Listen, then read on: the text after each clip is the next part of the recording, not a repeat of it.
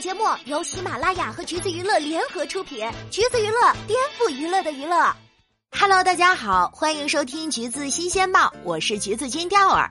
最近跟中国人不吃这一套一起火的，还有一位翻译姐姐，叫做张晶。因为在中美高层战略对话的那次临场翻译，张晶在热搜上有了姓名。他那天做了啥呢？战略对话当天，杨洁篪委员针对现场美国的发言开始反驳，进行了十六分钟的临场脱稿发言。结束之后，张晶请示说自己先翻译一下。杨委员问还要翻吗？张晶笑了一下。杨委员说翻吧你，然后用英文说这对议员也是一个考验。作为参考，要补充一下，杨委员曾是外交部翻译室科员出身。显然，领导也觉得这次临时加的工作对翻译的考验不小，完整记录原话要点的同时，还要进行翻译。但是咱们的张晶姐姐完全没丢脸，语速淡定平稳，自信有力，没有一点犹豫和停顿打磕，完全不像是刚拿到素材。就连对面的国务卿都要说一句“该加钱”的水平。大家有空啊，一定要去听原声，感受一下现场的气氛。至此，晶姐一炮而红。所以今天调儿觉得有必要大家都认识认识这位优秀的女性代表张晶，杭州人。二零零三年从杭州外国语学校毕业，保送到外交学院英语专业。二零零七年被外交部录用。二零一三年是她第一次参与两会翻译工作。其实当年就因为一张低头照出过一次圈儿了，确实是够美的。配得上两会最美女翻译和最冷艳女翻译的称号。不过呀，美丽只是一时的，业务能力能打才是更圈粉的。培养张晶的杭州外国语是个什么地儿呢？是浙江省一级重点中学，教育部认定的全国十七所著名外语学校之一，杭州五大高中名校之一。为了让大家更加直观的感受到，第二换算成通俗易懂的数字啊，这学校的一本上线率在百分之九十五以上。那么张晶当年的高考分数是多少呢？具体的咱不清楚，但只知道他过了清华北大的录取线。从他高中同桌和老师的采访里，不难看出他的成绩一直都很好。换作是钓儿，这哪怕是被调剂也要上清北啊。但是张晶的梦想早在十六年前就定好了。他说：“我想成为一名成功的外交官。”这段话出自他在二零零五年参加英语演讲比赛时的画面，全程十二分钟，前五分钟是演讲，后面是现场提问，台下坐着外国评委和旁听的老师同学，第二完全看不出来张晶有一丁点的紧张。如果忽略掉背景，还以为是老师在发表演讲呢。最终，他拿到了比赛的亚军。张晶去外交学院是被保送过去的。他毕业那年，外交部首次对外招收两百多名各类翻译，而张晶就是其中之一。作为外交部唯一直属高校，考上外院基本就相当于一只脚迈进了外交部。但是，想坐在国家领导旁边可没有那么容易。想进外交部的翻译室，需要经过近一年的魔鬼训练，只有不到百分之四的人能最终被录用。魔鬼训练虽然苦，但是工作失误更可怕，所以咬咬牙也得坚持。除了业务能力上的要求，是否熟悉外交外事业务、心理素质如何，也是考验的标准之一。咱们看到议员在两会上的自信出击，其实是人家提前一个月进入战斗准备的结果。而令人欣慰的是，由七八十人组成的中国领导人高翻队伍。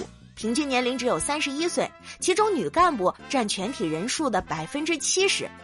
说句题外话，大家有没有觉得张晶这双大眼睛有点神似赵薇呢？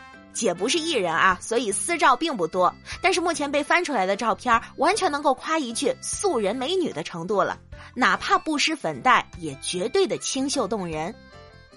刚才提到高翻队伍里的女性居多。也是时候亮出中国外交部的女翻译官名单了：张璐、张晶、钱新义、姚梦瑶。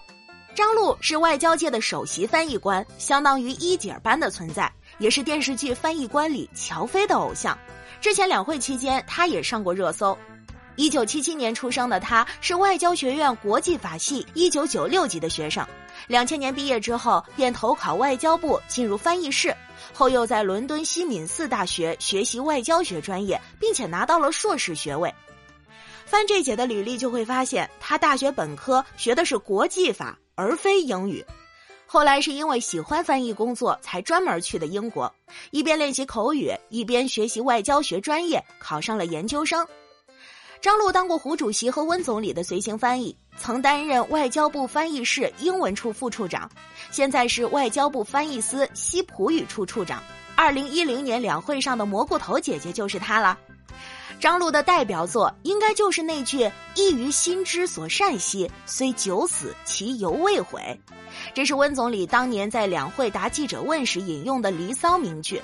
古诗词的中译英本身就是难翻译出语境，但是张璐短短几秒内的反应和输出，不仅做到了信达雅，夸句经验也没毛病。当然啦，你以为的临场发挥也不完全准确。据张璐自己说，在那场翻译之前，他就已经整理过领导人以前在讲话中所说过的所有古诗词和成语。所以啊，还是论个人积累的重要性吧。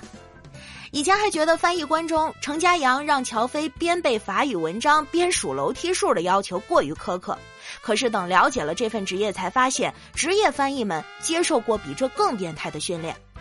张璐就曾被前辈带到电视机前，来回切换着看英国 BBC 和美国 CNN 两个频道的新闻，然后让他把原话写下来。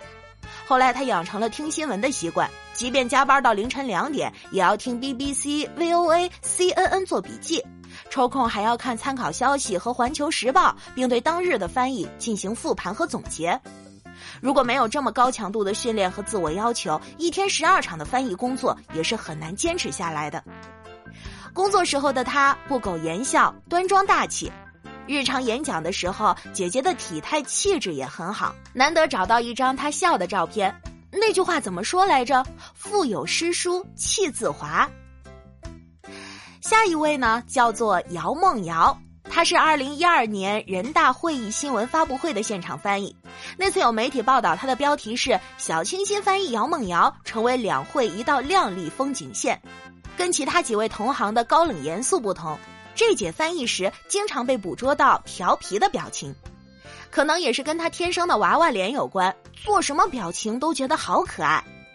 姚梦瑶是北外英语专业毕业，零七年考进外交部。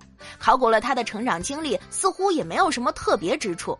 书香门第出生，父母是老师，从小爱读书。但是啊，普通人说自己爱读书。基本都是动漫、小说、插画，呃，顶多再加个名著。但牛人说自己爱读书，则是大学四年读完了图书馆里所有的英文小说。或许这也是人家能进外交部的原因吧。去年年底，他以外交部翻译司培训处副处长的身份，担任了第九届全国口译大赛总决赛的评委，还上台给大家讲了讲学习口译的方法。实不相瞒，第二看视频啊，全程被笑容所吸引，完全没记住他说了啥。这几个姐姐当中，还有一位叫做钱新义，钱姐跟张晶师出同一个母校杭州外国语，不愧是外交翻译人才的摇篮哈。她是因为在二零一五年两会期间的直播而意外走红的，因为戴发卡的那张图最出圈，所以人送外号“发卡姐”。千万别被钱新义不怒自威的表情吓到。毕竟那是工作需要，人家回母校交流时明显亲和了许多。这姐的履历呢，跟她本人一样低调。如果说和其他几位同行最大的区别，那应该是英语基础。钱新义的基本功一开始并不好，能从英语差生变成现在的专业翻译，可想而知中间经历了一段怎样的努力过程。至此，外交部翻译天团正式成团。网友还给他们评了各自的定位和担当，不用说别的，就这天生的颜值优势、表情管理和出色的业务能力，恭喜姐姐们跳过全自动选秀，顺利出道。其实呢，在聊这个由国家选送的出道团时，第二发现啊，他们身上的共同点还不少。首先，四个人都不是死记硬背的书呆子学霸，几乎每个人的学生时代的履历里都写着品学兼优、才艺兴趣广泛。就像张晶，虽然个子不高，但是体育很好，最喜欢的项目是排球。除此之外，唱歌、跳舞、主持都很棒，还画得一手好画。姚梦瑶在校园艺术节上拿过书法演讲的奖，还因演出过英语剧《王子复仇记》而被大家叫做女神。译员不是一部冰冷的翻译机器，在翻译的过程中，不单翻译语言，更是在传递情感和立场。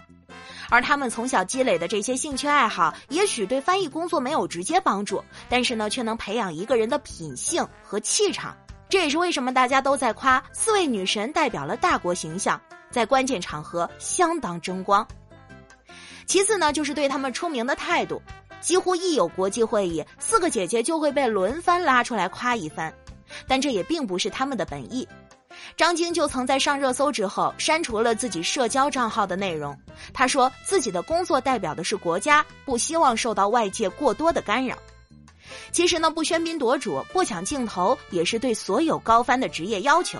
包括我们今天在节目里，虽然言语上呢会调侃他们应该出道上热搜当女神，但本质上还是希望大家多多感受他们身上所代表的职业女性的能力和魅力。颜值只是帮姐姐们出圈的加分项，因为跟他们的业务能力相比，漂亮脸蛋儿大概是最不值一提的优点了。所以呀，别再比什么 A 四腰、筷子腿儿了，下次办个英语口语挑战赛呀！好啦，今天的节目呢就是这样了。如果你想获取更多有趣的娱乐资讯，欢迎搜索关注“橘子娱乐”公众号，时髦有趣不俗套，就在“橘子新鲜报”。我们下期再见喽。